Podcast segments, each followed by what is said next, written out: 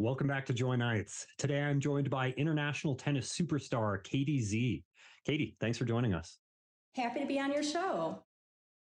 Katie, you've been dominating the pro scene for the past year, so much so that you're starting to get invites to major tournaments.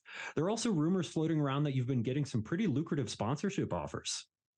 Yeah, it's all happening so fast. I just play tennis, so I'm not quite used to all this fanfare and sponsorship stuff. I just want to win tournaments. Speaking of sponsorships, is it true that one of your potential sponsors wanted you to start an OnlyFans account to help with promotion? Uh, yes. Look, I support what other women do. Get your money. But I'm an athlete. I play tennis. Sorry to all the boys looking forward to it, but my real fans know that they won't be seeing me on OnlyFans anytime soon. I'm here to win a world championship in tennis. That's it.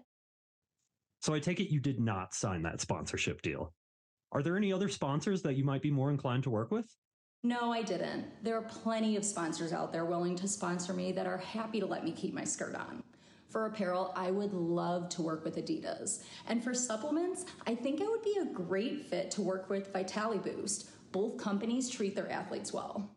Yeah, both of those sound great. One last question Where can the fans see you next?